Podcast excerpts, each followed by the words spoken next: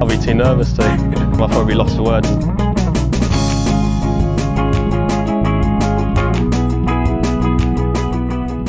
Hello and welcome to another edition of the Lost Words podcast. I'm here with Jason. Jason, hello. Uh, good evening, Tom. How are you? I'm really well, thank you. I'd have been better if Shane Lowry had actually got over the line last week. Um, didn't, which seems to be the story of Shane Lowry's life at the moment. But uh, yeah, other than that, you know, nice bank holiday weekend, good weather, four days off of work. Not really much to complain about, is there? So uh, apart from this week's golf.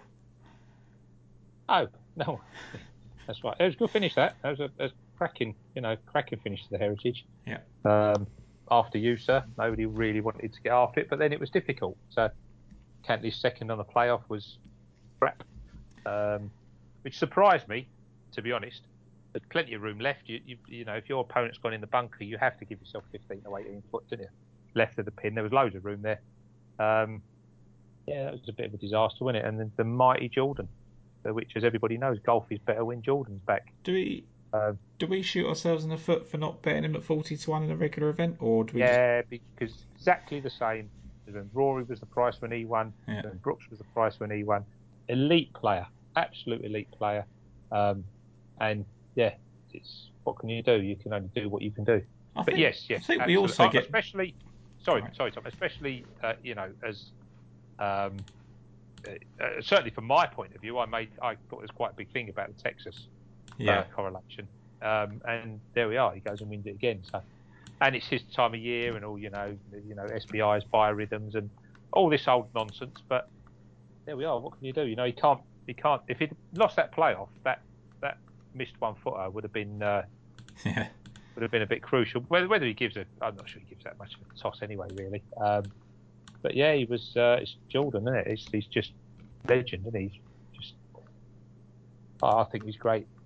I think there's I think there's a, a little bit of it of like especially for the casual punter and not so much maybe us or, or others that do these kind of shows, but certainly listening to the commentary team talking about Jordan Spieth, you could certainly be put off. Do you know what I mean? So, um, yeah, I, I kind of think that the way they talk about him sort of in disaster mode, you'd think, you know, it doesn't seem that bad, does it? Like some of the results he had were, were pretty good early on in the year, especially. So I think Spieth's fine. I think that I didn't see it coming. I'm not going to sit there and say that I didn't. I saw it coming at all. But uh, yeah, it wasn't for me. I think 40 to one was a big number, but um, retrospectively, more than me thinking he was going to win it. You know what? I just think golf is now just saturated with nonsense media, which we play some part. Uh, it's just you know, it's just nonsense. It's just non-stop news, and and somebody will sneeze, and it'll be a story, and you know, obviously we had the problem with you know, uh, you know, nobody could quite understand why Jordan sent. Um, you know, learnt more about uh, and Greller learnt more about aim point and stuff like that, and then aim point got really bad, really bad gig. Yeah. Uh, in I can't remember whoever it was. Um, took 17 years to to play. Was it Keegan Bradley? Wasn't it? Yeah. Um, yeah. And so aim point got bad. So then you relate it to that, and then obviously he was changing his swing, and then there was a big news about. it was his uh, routine, wasn't it? The pre-shot routine. yeah, Sean. Blay was going on about it, and and so you get all these negative things, and and it's hard because you read all this stuff, and and it, it plays in your mind, and yet you know that, you know, like you say, something like Spieth, I mean, 40, 50 to one, it's, it's, it's you know, in a, in, on a run of the mill field, he's he's an elite player. Yeah. But he he is definitely one that goes. You know, there's certain players that that drift five points, and and Jordan just, wow, he just you know, when he's in form, he's, he goes off at 20, and and when he's had a little bit of out of form, they just drift, don't they? They just It was He weird because he wasn't like that, was it? And he, in there's certain courses that he won't ever be like at the Masters and the Texas Open and all that sort of stuff. But when he's when he's these kind of other um, events like like the Heritage and I don't know Pebble and all that sort of stuff. Like I suppose Pebble's probably a bad example because he was, he was good there as well. But like you know Heritage and, and Colonial and places like that, you, you'd think he'll go off at prices that that are too big really. But I always just look at him and go, no, not for me at the moment. No, not for me at the moment. I think there's just this sort of unconscious bias because of, of so much I hear about him. Because when I look at Spieth from a from a macro point of view, if, if you looked at his form just as someone that wasn't really that involved in the game, you'd think he was probably playing fine. At 41 was a huge number for someone like Jordan Spieth. Yeah, you've said it, haven't you? Hmm.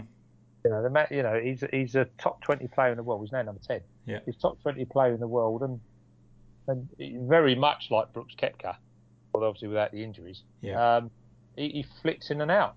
Um, I guess it's because he doesn't it's have stunning. that. I mean, you look at sorry, sorry, Tom. I mean, you go to you know OWGR, yeah, just type in Jordan Spieth and look at that top twenty efforts. yeah, it's ridiculous, isn't it? it's stunning, you know. Um, and there's not, you know, there's nothing to suggest he's, he's, you know, he can't keep winning, and, and so yeah, like you say, 40, 50, it's, it's wrong, isn't it? Well, he had that little illness at the start of the year. He's had new baby and all that sort of stuff. Like he's had just things going on, and you know maybe we just all got off him too soon. And I mean, you, you referenced that top twenty in the um, OWGR. The only things that have not got a one next to it are the the four four seconds uh, in majors, a third at the Masters, and a couple in in uh, in playoff events as well. So I think I think it's amazing. It's a great track record, uh, and Yep. he's to be celebrated. Certainly. And as they say, as they said, and everybody's been pointing out, he's now won twice, um, you know, round about Easter, and next year's um, Masters takes place on Easter. So uh, he is a he is arisen, I believe. He, he is.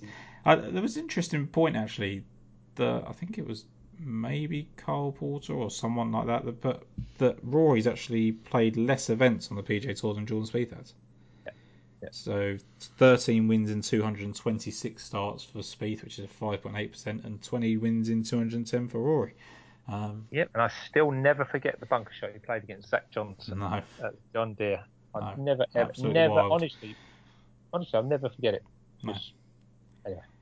I'll never, I'll never forget him winning that Open Championship in 2017 against Matt Kuchar, uh, where we Yeah. st- stood in the fairway for 40 minutes waiting for him to hit a bloody shot. Um, there we go. More on that later in later podcasts, but let's go on to this week. Uh, reluctantly, maybe, but we are certainly going to talk about this week's golf. Um, it is on the DP World Tour. We have got the ISPS Handa Championship, which was flagged as a Japanese event earlier in the day on Oddschecker, but it's actually the uh, in Spain. Um, it is at the Lumine Golf Club, Jason, which is somewhere that gets used for Challenge Tour, for Nordic League, and more recently uh, Q School. Um, you pointed out to me earlier that Schwan Kim's shot an eight under round here. Uh, Benjamin Poke is someone that's, that's shot all rounds under 70, six rounds under 70 in Q School here. Uh, he's a 600 to one shot this week if anyone fancies that sort of thing.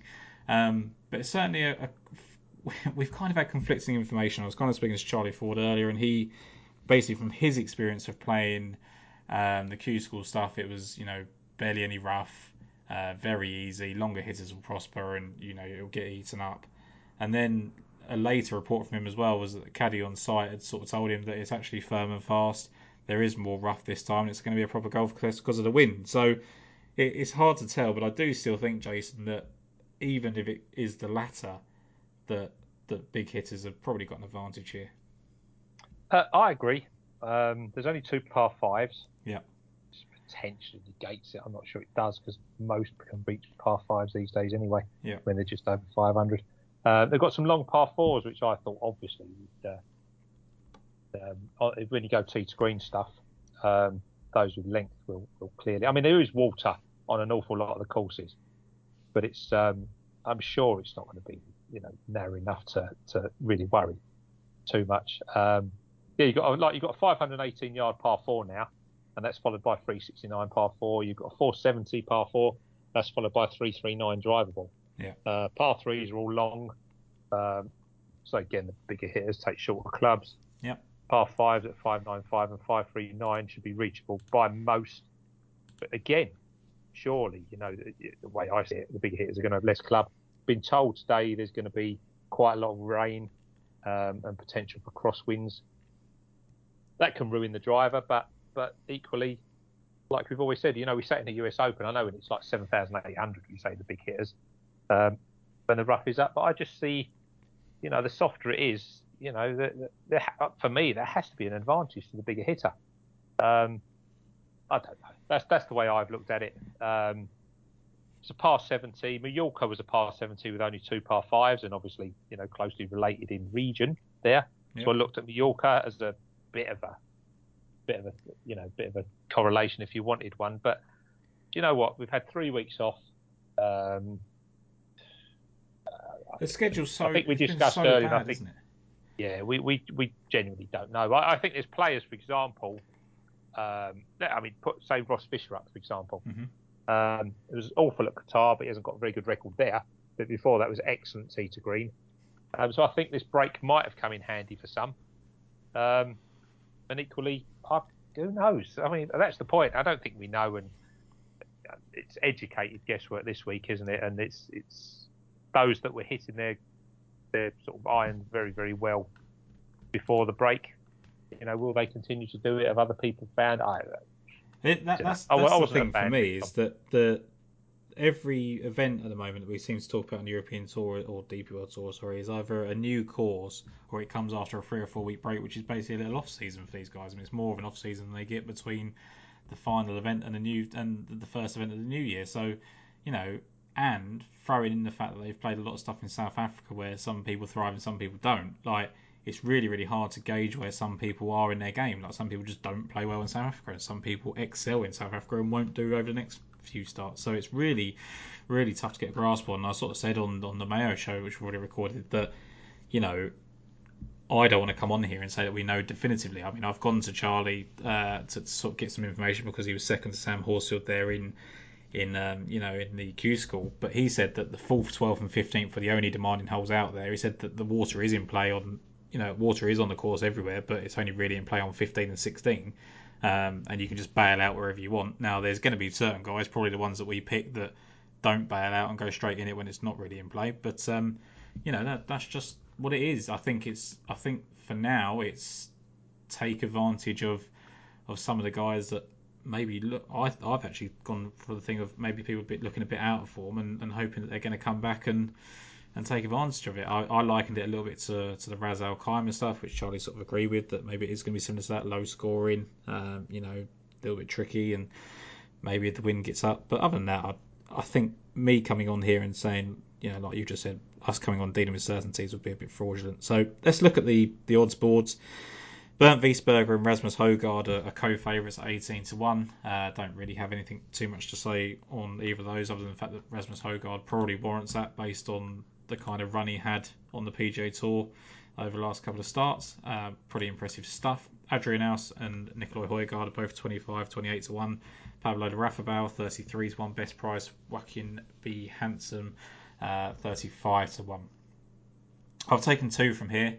Uh, one, a lot from what you said to me in, in the message earlier today, is that, you know, I'd, I always look at the Højgaards anyway, but, you know, you could very easily, if you're just looking at the course form on on Torsich just think, uh, sorry, the, the, current form on Torsich just think that Nicolai Højgaard's playing terribly, but he wasn't playing great when he came into uh, the Ras Al Khaimah, was he? He was, he was off the back of two miscuts there.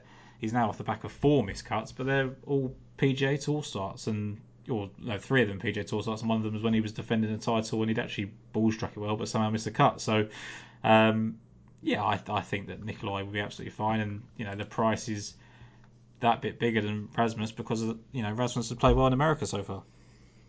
Yeah, absolutely. I mean, I, I get what um, you know what Ben said in his piece um, about the fact that when you know when he's won, it has been on a on a driver friendly course.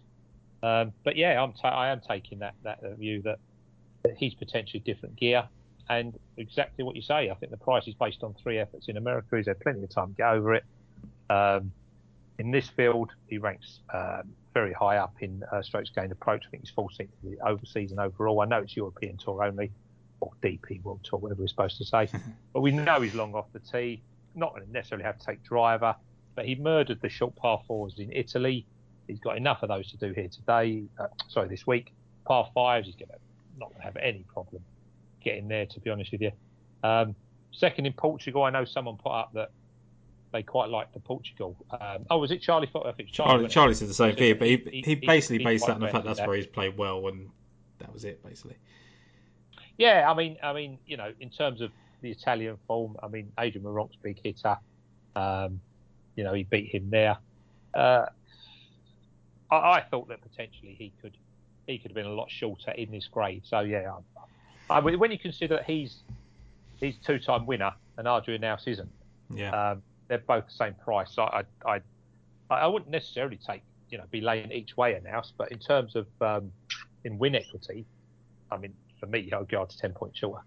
I like Arnaus as well. Actually, I'm actually going to go with him as well this week because I just think that I think like Lowry last week, and obviously not quite as you know good a player, obviously, but I think there's a there's a window there for him to win, and it's narrowing. And if he lets it escape him, he's going to be kicking himself again. He's lost in the playoff recently again, uh, something he'd obviously done last year as well, and, and he's had those kind of close uh, finishes. And I just think, of course, where he hasn't got to think about it, um, even if he gets himself in the rough, I think he's he's fine to get himself out. I mean, like you say, I, I get that people say it's negated with their length, but I actually think the fact that it's so short and the fact they can club down and, and hit more fairways without the driver is, is, is a massive impact. We see it on the PGA Tour all the time that, that people look like they're not going to factor because it's a, a, shorter course and better for the, the scrappier types, if you like. But I, I like both of them at 25 to 1. I think I feel much better about. I mean, Højgaard is one of those like volatile. He'll either contend or probably just miss the cut. Whereas I think Arnaus will just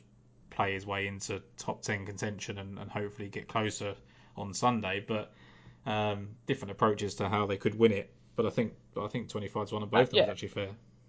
Yeah, you know, and to be fair, you know, he loves playing at home. Yeah. You know, it's. Uh, I mean, we, we say this continually when they play in Spain.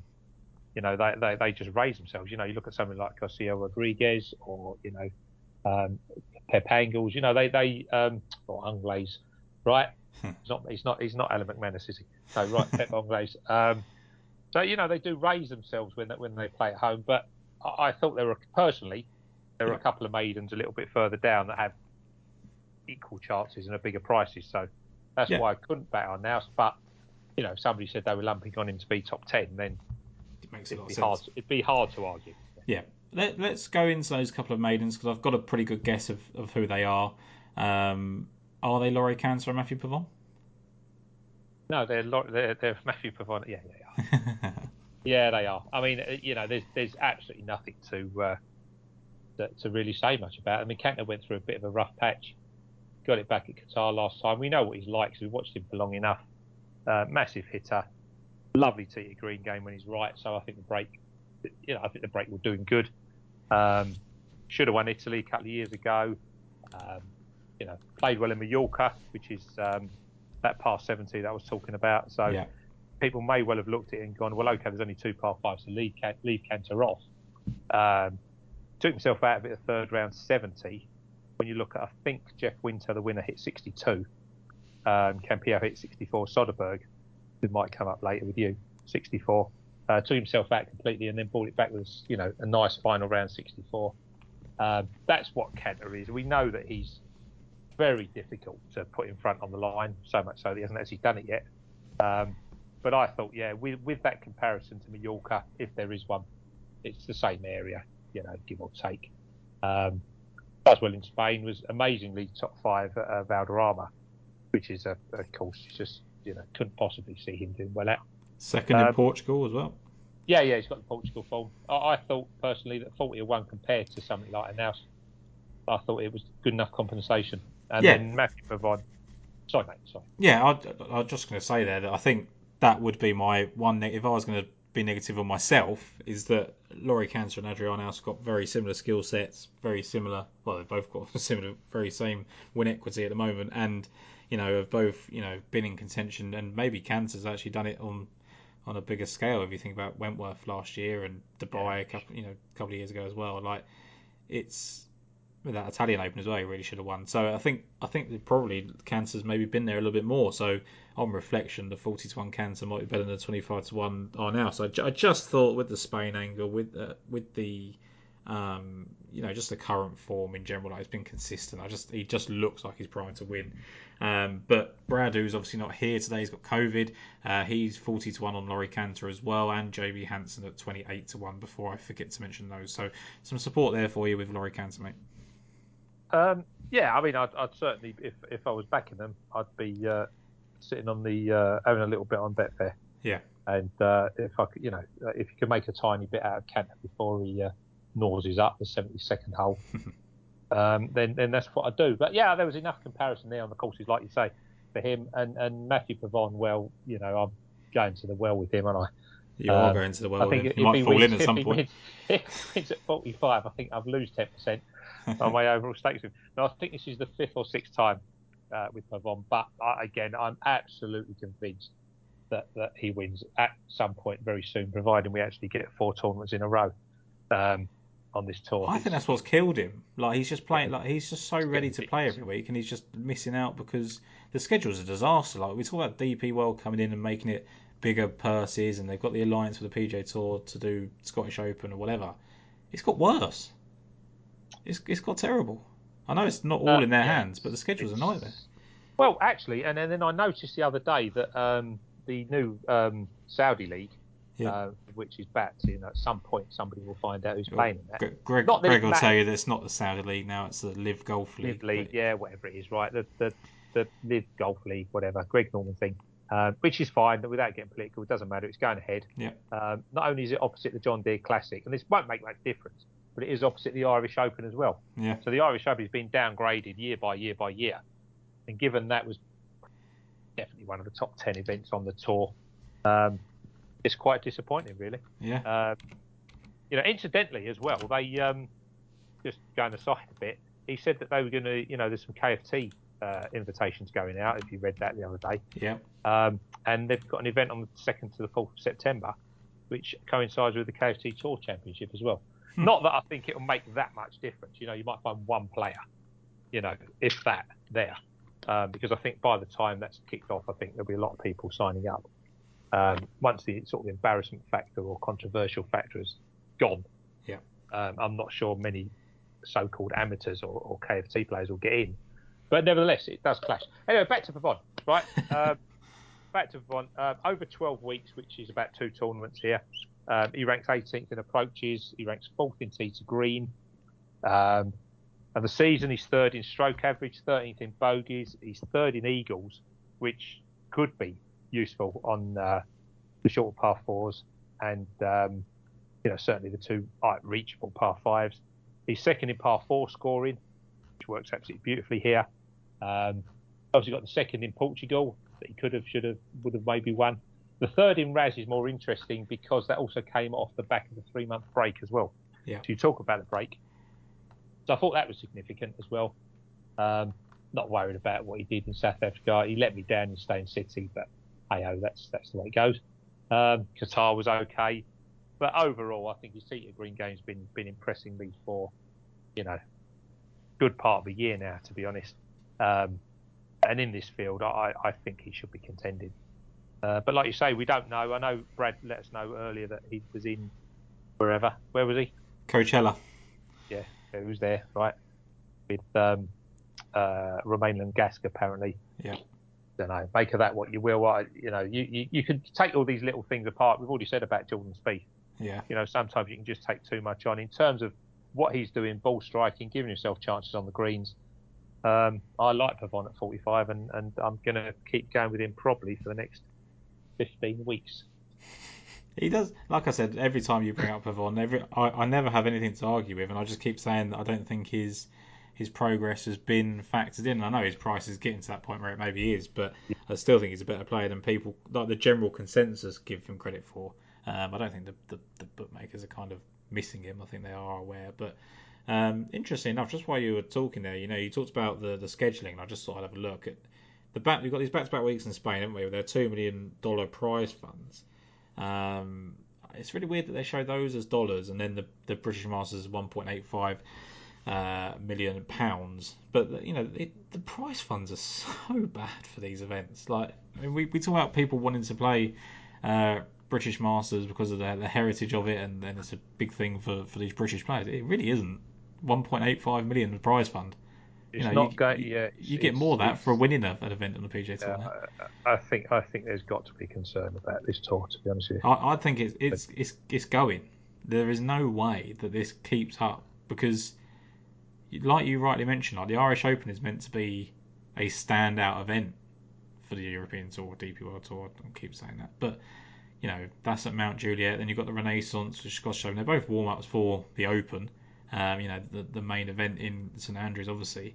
Um, you get that really, really strong stretch in September, don't you? Where you've got Wentworth, Italian Open, French Open, Dunhill Links, and obviously your favourite uh, Valderrama in October. Yeah, which is you, you.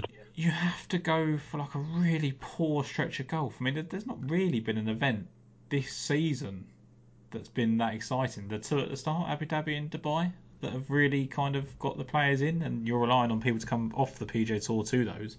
Um, anyway, get off the soapbox, I suppose. No, no, no. I think you're right. I think I think it's it's you're absolutely right. It's becoming yeah, it's becoming disappointing. But I, I have no idea. I'm not I'm not involved in the high. But it but it does it does make it hard for us, doesn't it? because we you, you really don't know where people are at. Like this, you could almost chuck all the form out the window because they've been off for three weeks, haven't they? And nearly a month, and they've just spent three or four weeks in Kenya or South Africa where some people haven't played or some people don't play very well. The most recent people have been playing in Thailand and, and Asian tour events. Like, it really is sporadic as to where people's games are right now. I mean, I don't think any of the players know where they stand at the moment. I think I think there's there's a there's some of the players will be looking at, you know, where they are and where the tour's going um, and what they need to do in future. You you may find this huge exodus of players going over to uh, Korn Ferry Tour and PGA Tour qualifying at the end of the well, year. We'll you, see. You see it with with with MacIntyre last year. Like they're they're desperate. Chris Paisley did it when he had a, a little run. Like they're desperate to get on that PGA Tour. Like they're, they're, the first sign that they've actually got a potential to do it, they do it. I mean, it's killed Nicolai over the last few weeks, but you know I don't think that will really affect him in the long run. Naturally, on this show, we talk a lot about peak performance and having a whole package when it comes to winning golf tournaments. But you know who else focus on these two areas as well? Manscaped. Manscaped took their Lawnmower 4.0 product and put it together with all the necessary components to make the Performance Package 4.0. Including this package is the Lawnmower 4.0, the Weed Whacker, which takes care of nose and ear hair, the Crop Preserver and Crop Reviver, which are essential for your balls, and two free gifts, including a premium wash bag and a pair of anti chafing boxers. Now, this set is normally $218, but is $130 for a limited time only, and with our 20% code LFW20, that will now be brought down even further to $104. In the UK, this will be £96 instead of £120, and again, the Performance Package 4.0 helps you and these elite golfers, if they so wish, stay in peak shape below the waist. That is code LFW20 for 20% off site wide and free worldwide shipping on manscaped.com. Um, but there's some players here. There's a group group of players here that I kind of considered but didn't get to in the end. Uh, Matthew Jordan I thought was was interesting. He's yep. shown a bit of life recently, and 50 to one seems a decent price. Um, we always talk about him on links, but I actually think these sort of events can suit him as well. Um, Shuang Kim is playing brilliant golf, but I just don't know if he makes.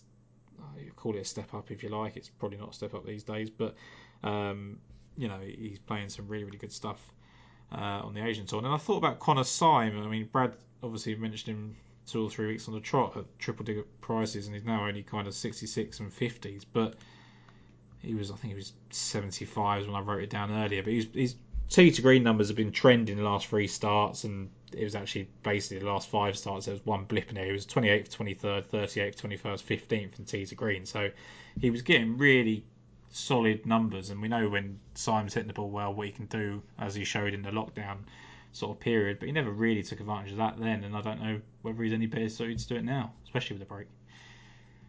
But we've just got absolutely no idea, have we? Hmm. That's and that's it. Um, yeah, do what you want. No idea.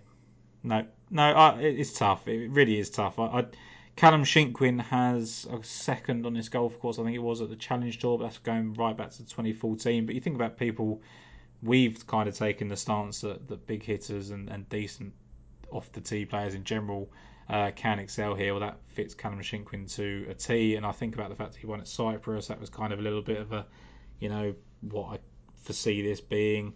Um, yeah, it's just so tough. I mean, in the end, I've kind of just taken stances on triple digit players because I just think it's easier to, to spot the value up there and the people that have maybe been ignored, although both of the two picks I had at 100 to 1 and now 80 to 1. So uh, I've, I've kind of contradicted myself there. But um, any more for you in this range before we go into well, the 80s? I mean, you know, do you think there's somebody like uh, Mark, you know, Kinhult would have been um, a bit shorter had he uh, had this continued. You know, he's Yeah. he's playing. You know, he's always had him X match. Zoddy has his, his own personal problems.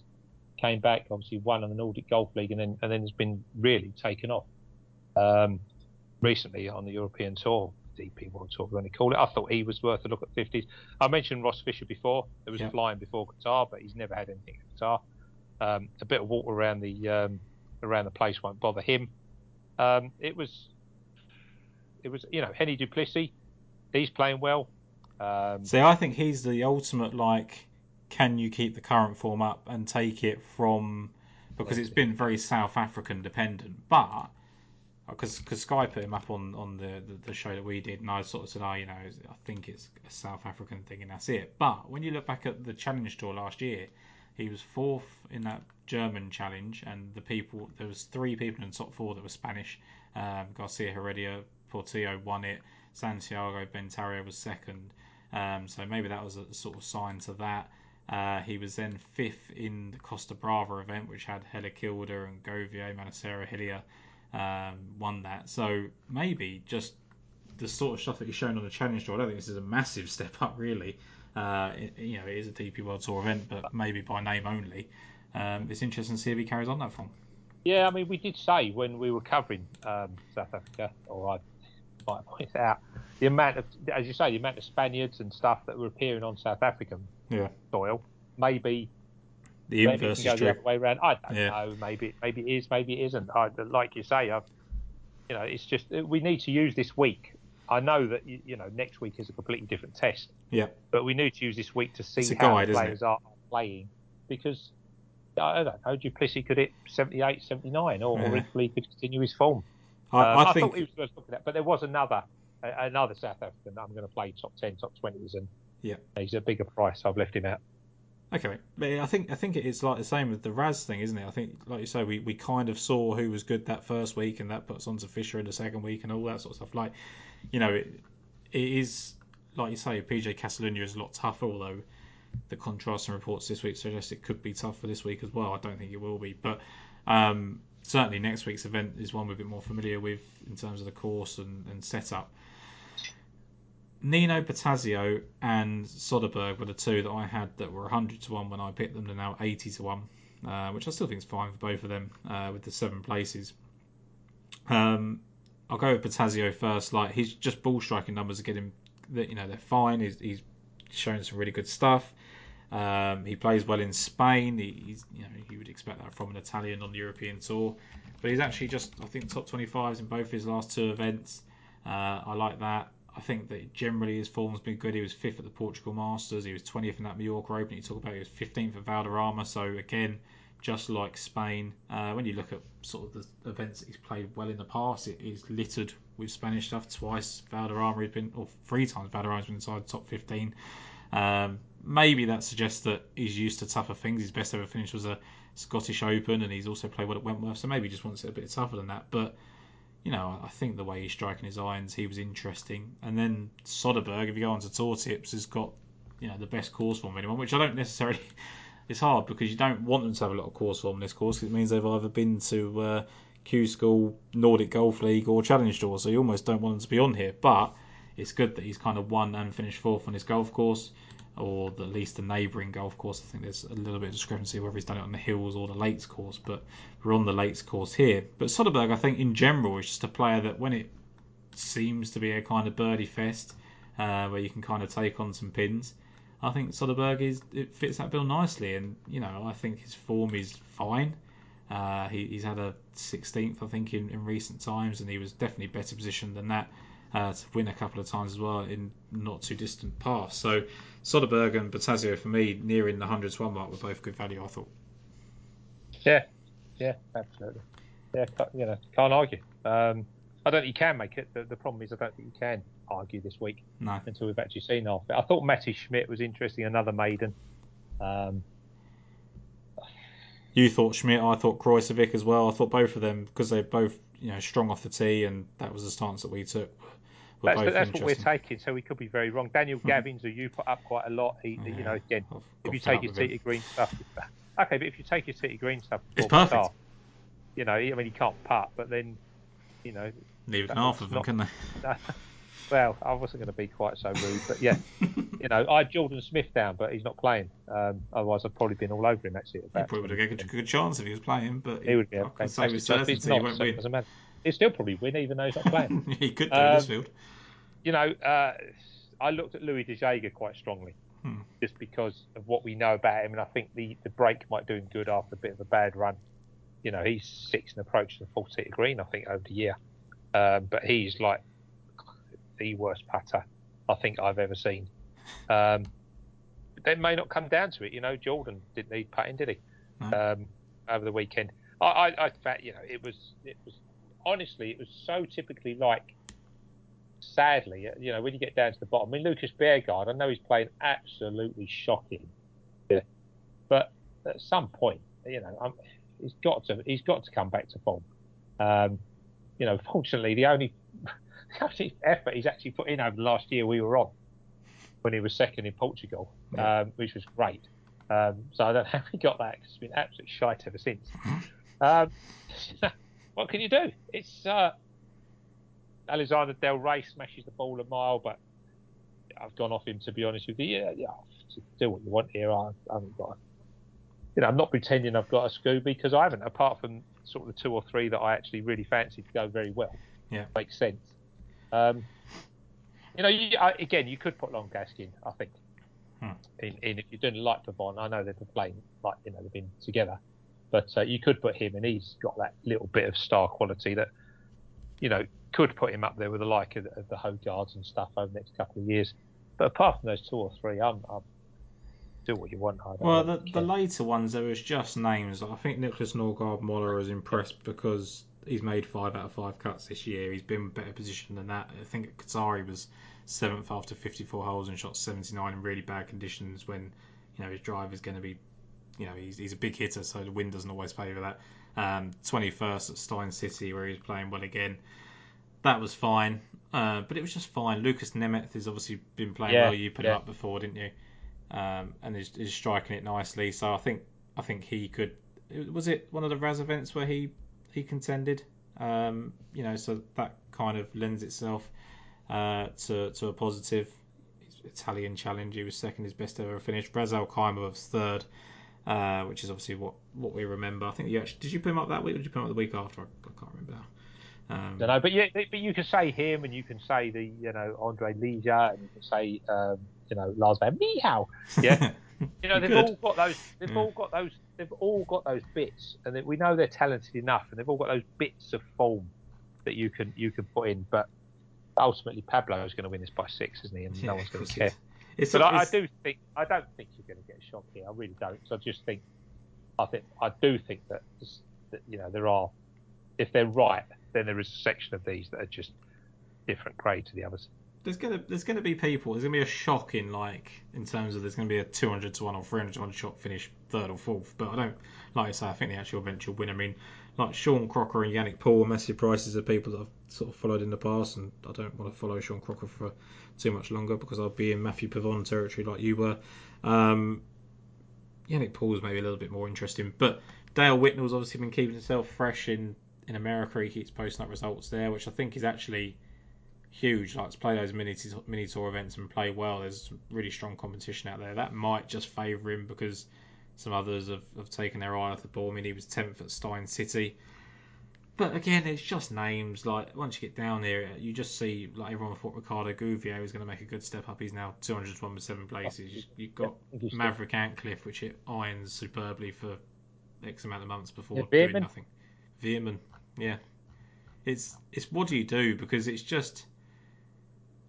Oh yeah, I, I don't like we said at the top of the show. We don't want to come on here and say we've had really strong fancies. We, we do generally, and we do back them, you know, strongly because we, we like what we found. But this week, I think it is really a one. If there's any sort of course familiarity, I mean, like it's, Benjamin Poke is six hundred to one. So if you want a guy that won Q school by six strokes and shot six rounds on the par there, then then take that. Um, he's not done much else since doing that, but uh, yeah, six hundred to one would certainly be interesting if you wanted some coffee money on that. But other than that, I, I don't have any strong opinions, mate, other than the ones that we said at the top of the show, like you said.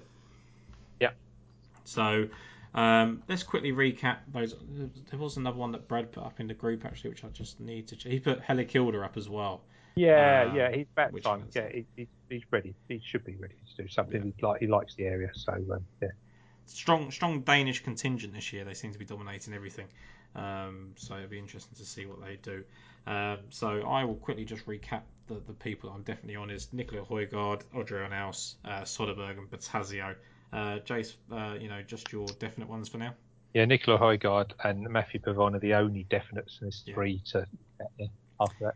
Canter, I think it's definitely worth. Sort of Oh, sorry, checked. sorry, sorry. Yes, yes, yes. Sorry, sorry. I've missed it. He's on a different list. So yes, yes, yes. Canter Sorry, can yeah. Have uh, Nikolai Højgaard, Laurie Canter, Matthieu Pavon are the three, and there's three little ones sort of floating about to you know, flotsam and jetsam.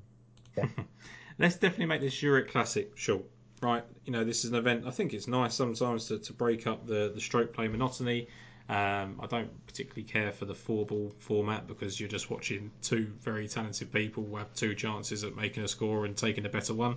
I think it definitely becomes more interesting when you've got the pressure pack uh, final round where one player can let down the other. But Hovland and Morikawa have decided to, to build the super team at 17 to 2. Cantlay Schauffele 17 to 2. Leishman Smith uh, 10 to 1. Smith is a two time winner of this event. Ryan Palmer and Scotty Scheffler. So Ryan Palmer has again recruited himself another world number Mhm. one. He's played with Yeah. uh, Spieth, Rahm, and Scheffler, so he doesn't do Yeah. too bad. I can't work out if he's got dirt on these guys or a really nice house with uh, really good meals uh, in close proximity. I really don't know, but he does something. Uh, Burns and Horschel 12 to 1 and Fleetwood Garcia at 16 to 1. Uh, last two there are of interest to me. Burns and Horschel, I think, are probably my favourite bet. Uh, and, and they're 12 to 1 now as opposed to 14 to 1. But I don't want to bet any of the other guys. I mean, Hovland and Morikawa have got the obvious star power, but also have their issues. Uh, is not playing as well as you would hope. Uh, Leishman and Smith. Smith's got to burn out eventually. He already did a sort of heritage to an extent. And uh, and Scheffler and Palmer again. It's you know how many? Do you, what do you want me to say about an 11-1 shot? They're absolutely fine. So for me, it was Sam Burns and Billy Horschel would have stand out for me at the top. Um, and absolutely, and uh, you know, one one Twitter um, post was done a uh, strokes gain total, and Burns is all better. Yep. Gain profile, and, and Horschel and Burns are at the top. They make perfect sense, especially each way first seven. Yeah. I mean, I think only th- 35 make the cut. 35 pairs Those make the cut. I pairs, think. yeah. Um, I mean, yeah, birds and horse should make significant appeal. Um, I agree with you. I think Xander's playing not as well, and and Cantlay's got to come down off, off last night. Um, it won't make that much difference. This is just a bit of a knockabout in it, really. Yeah. I thought Smith and Leishman, for me, um, could have very nearly been favourites. Um, I think they're a gimme, whatever price first seven. is whether you want to back ten to one. Um, I thought they would gimme. They're third in the uh, overalls. Um, Scotty and Palmer, did they make? But I mean, Will Palmer, you know, Palmer just lifts himself, doesn't he, for this? So, um, and let's face it, you know, Scotty Scheffler can't lose anything at the moment, can he? No. Um, but I I did originally, and I've gone off of it just because there's just too many people on him today, uh, or them today. Was uh, Willie Z and uh, Davis Riley? Yeah. Um, you know, Zalatoris is still playing fantastic tee to green stuff. We know his issues, but I think he's been he's certainly been better on the greens than he has been. It's a lot to ask, I think, a pair of maidens to win this sort of tournament. Uh, but yeah, they they rank 30, 30 or better um, as a team average. Uh, they're ninth in strokes gained total. Um, yeah, for me, they were the really they were as far down as I wanted to go Yeah. um, whatever that is. It 28 verse 7, I think, just about. It might not be. yeah, 28 first seven still. Uh, So, you yeah, can get I mean- 33 first seven actually. You know what? Well, yeah, who's that with? Betfair. Oh, can you? Oh, okay. Yeah. Right. So, um, yeah, I agree. I think Burns, Horschel, uh, Leishman, Smith, and Riley Zalatoris. And to be honest, if you wanted to go Scotty and Palmer, I think that's that's back them all four win only. Have them on the exchanges, play about with them because surely, surely, one of them does something. It's it's a terrible, terrible. I mean, it probably works out about seven to four. To be honest with you, um, I might do that if you can carry on talking. well, Uh, I think I think for me it was with Cameron Smith. It was like he had that really disastrous start, didn't he? He was four over through whatever it might have been the first four. Yeah, he fought back though, didn't he? he fought back and, and actually only missed a cut on the number. And I, I kind of put this hard line for him because I was like, you know, he needs a break. But this basically is a break, isn't it? It's not really, there's no pressure to it. He's playing with his mate. He's probably going to have a, a few beers every night and, and just enjoy himself. So I don't I think think there's anything to I- about. I genuinely think he, they're they're actually a gimme each way. Uh, uh, you know, or I might do them along with you know the three over there on the other side each way, double or something. Hmm. Um, you know, Nikolai, Canter, and Pavon. Over Well, obviously, least. you know, that- they're the defending champions, and Smith's already won it with Jonas Blixt before that Yeah, as well. yeah. So he's, he's got everything, isn't he? Um, or or even I might do. Yeah, I might do three or four of those, those pairs along with the other three over the other side. Um, Yeah. Something like that. I'm certainly not going to go mad, but yeah, I, th those look strong, and I think all the others are just messing about, and they'll all be on their way home. on on the pairs there that- crap.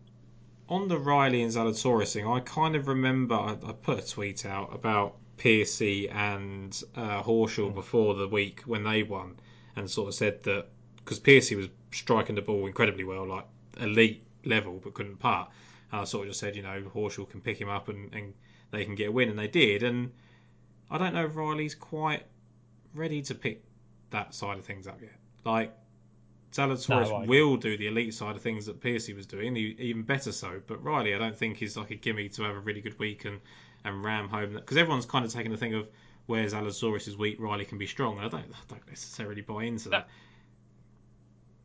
No, I agree. Yeah, and it, it, it's the experience, and and when they do the four balls, you know, we know that Zalatoris is going to miss a few. Hmm. Um, and you're quite right. Has Riley got the uh, experience to uh, come through and, and and you know, can they hit 63? I think they probably can. But they're going to Yeah. have to. Yeah, Last year, uh, yeah. but but equally, you've got. I mean, you've got some. You know, I can't believe Keegan Bradley and Brendan Steele were 33s. I, I'm stunned. Well, they've played. Yeah. They've played with it, but they're the same player, aren't they? They're they're both got the same weakness. Um, so they'll You know, they'll probably finish top five, but they can't win. I mean, it just can't. I mean, there's just some absolute. That's, yeah, well, it's just yeah. There is there's some rubbish down there. That's that's that's the best way of putting it. So I thought I thought Uh, the nicest ones outside of the obvious were McDowell and Power, and I was quite interested in Keith Mitchell and Snedeker, but the price is pretty horrible on that. well, Fleetwood Garcia after after you know 400 years after the, the Ryder Cup yeah, they played well, but 16 to one. well that was the thing. So we we just I've just done the show with with Matt for the um the DraftKings thing. We said that like they were really highly priced on that and a really short price in the betting. But it works in your favour for the fancy thing because it'll put people off playing them, and they'll actually they will perform. Like they were second here a couple of years ago, and Absolutely. Fleetwood was fourth with Paisley, but sixteen as a betting price, sixteen to one that that both of them have a good putting week, um, or one has an extraordinary putting week is, I mean they're both putting well actually for their for their level, but um, I mean, yeah, does Fleetwood really want to be getting his first PGA Tour win with this and everyone calling it an asterisk? It's, Well, uh, that's well, that's exactly right. That's what I said about about Zalatoris. Yeah. I said you know, they're likely to win it, and then everybody will be going, "Yeah, it's not really winning. Yeah. They're still a maiden." Yeah, I, I agree with you. I don't want to be on Hovland Morikawa. Um, you, you just can't trust it, can you? Um, What, what about Lowry and Poulter? And, and the reason I don't I don't like it, I don't really like the odds, but Poulter has got so much to play for because he's missing out on all these big events now. He's not necessarily a shoe in for even I don't know how far he is from keeping his card, and he's you know Lowry could do him a little bit of a solid here, and Poulter can tidy up around the greens, which seems to be what Lowry can't at the moment. Um, last night that was. Oh, shocking. I mean, he he said he was in good spirits, but he can't be, can he? Like, I mean, I keep saying about how narrow the window is for him to win, and he just keeps chucking them away. That double bogey at that time when he was he was out in front was, was criminal. Yeah, yeah, you got you. Yeah, you've got to question when it took place, haven't you? I mean, he is playing absolutely superb. Best, be- one of the best in the world, apart from obviously the, the ones that are converting. But it's That's the right. ball striking is essential, isn't it? Um, it's just frustrating. I mean, I, I was I was really keen on him in the end at twenty two to one because I just thought you know he's got to take advantage of this ball striking window. You know, because I know he is a good ball striker by nature, but not the way he's playing at the moment. Um, and I thought, you know, he, he really needs to take advantage of this. And Poulter will obviously get up for this as he would, but there's obviously a lot of Poulter's good at match play factored into that price because he's not playing well, is he? Um, don't know. Niemann and No, Pereira will be popular, won't they? I mean, yeah, oh yeah, yeah, yeah, without question. I mean, Mito, you know, again, he's another one that's going to win. Mhm. You know, at some point. But I mean, it wouldn't be necessarily here for me. Um, yeah, you know, you can't see Bez and Schwartzel doing it, can you? Schwartzel, No, I think Schwartzel Lost needed his proper Louis thing, didn't he? he did, he did, and Bez obviously, you know, needs it, you know, minus two to win. Um, it, it's just difficult. It's very, very difficult. I quite liked, to be honest, the look of Noren and Norlander. Um, Norland's playing so bad, isn't he? Well, he is, but but again, like you say, you, you know, you're taking the pressure off here. Yeah, yeah. You know, I quite liked it, but um, I'm not going to put any money on it. I think I think that's it. I think there are five or six that can win, um, and some of those star names that are going to be well out of it may not bother when it comes down to the you know the final foursomes. Um, whatever. I think I think that's it. I think the lowest I can go is Ryland Zalatoris, and I'm going off that. So that's it. It's not a good sign, is it? I mean, if Nick Watney and Charlie Hoffman were, were showing a bit of form, I quite like them as a pairing because they seem to play well here and they could probably sneak into the top seven. But other than You've that, got to be you? no You've got to be here to win, haven't you? Yeah. Look at that fascinating one. Um, David Lipsky and Aaron Rai. I mean, I don't know where that's come from. Oh, we, we, we, me and Matt were going through the pairings earlier, and we were like, just how do they even know each other? Like, do they just do they enter as individuals when they haven't got a partner all lined up and just go, you know, pair me up with someone? Is it a bit like when you just get paired up in PE because no one's picked you yet, and you just go, Yeah, because Theegala and Bo Hostler, like, does, I know. you Yeah, where does that come from? it's uh, yeah. There's some good stuff down here, isn't there? I think I think I, I like it. I, I like to find out maybe like why people are together. I mean, like there's some that make sense. Like Hayden Buckley is with I can't remember who he's with. He's someone off the Corn Ferry tour. Um, who is it? It's Alex Smalley, and they both Yeah. played well last Yeah. season, didn't they? And you can see they obviously probably played a little bit with each other last year, and and obviously built a bit of relationship, both playing okay on the PGA Tour. But otherwise, you just see some of these pairings, and you think I don't even know one how they've made you know how they've linked up to to say they're in the same event, and you know know. Arjun Atwal and Lucas Herbert. I know, I know. It's just, just when do they ever cross paths? absolutely. Well, we, we don't know, do we? Well, they, they, they probably could be best friends, couldn't they? It's just Don't just know. have no idea. I mean, the only one I do know, Tom Hoge and Paul Barjon are both Texas um, college people, so that makes sense. But other than that, it's it's. I'll tell you There's who I was a little bit there's some right disappointed. here, isn't there? Let's Yeah, it. I was disappointed for Sam Horsfield because he he could probably play well in this format, and he ended up with Matt Wallace, who is uh, let's just say not playing his best golf uh, at the moment. So um, he probably could have done with with a better partner, but then even even, even Ian Poulter he would be playing with isn't playing very well, is he? So um, yeah, I don't, I don't think you want to be going too far down the list to find someone. There's some intriguing names like can Jason Day do Jason Scrivener a bit of a favour, but he's not playing uh, great stuff either, is he? So I don't know. No, I, I'm like you. I, I, the more I look down, I think the furthest I would go is probably Snedeker and, and Mitchell, and Yeah, that's yeah. That that was interesting. Yeah, yeah. whether, I, whether Snedeker's playing well enough. I reasonably liked um, uh, uh, Lucas Glover and Chez Reavie to do a bit better than than their price. Yeah. But I mean, so what? Yeah, it, you, you've got to just look at it as who you actually think can win. I suppose Yeah, you give it a, a, a mention to Kisner and Brown as a as a top seven, 80 to one shout, but because they love this kind of It's not team to. against Ha- it's not. It's not going to happen, is it? Let's face it. They won't win, but they but they've had a second and a fifth here in the last four years, haven't they? And a fifteenth. So, but then the most recent one was a miscut. I mean, Kisner was disappointed himself as an individual last week, wasn't he? So Was he? um, Was he? Yeah, really? Was he? that wasn't even I wasn't even trying to be like that, but yeah. two years. Two years. That's done that. So you can. Uh, But yes, so Kevin Kisner isn't playing his best stuff, is he? Yeah. So, um, whether Scott Brown can pick him up, I don't know. They're definitely people that probably drink on the course, let alone before and after it. um, let's let's stop talking about this because we're waste we're wasting minutes here. Um, so let's summarise the little picks we've got here. I think I'm going to go with Burns Horschel, McDowell Power, and Snedeker Mitchell would be my three, and call it a day. yeah, Burns Horschel, um, Leishman and Smith, and uh, just because he can't do anything wrong, Scotty and Palmer. But like I say, I'm probably going to cross double him with uh, Nikolai, Louis, Louis Canter, and uh, Matthieu Pavon, and uh, see what happens. I'm not really.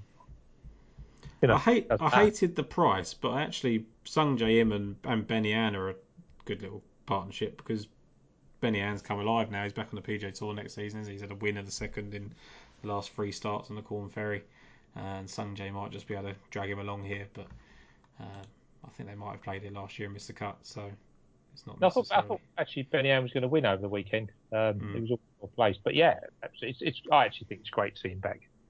He's uh, lovely. He's a really He's good player, good isn't he? addition. He's a good addition to the to the PGA Tour. Yeah.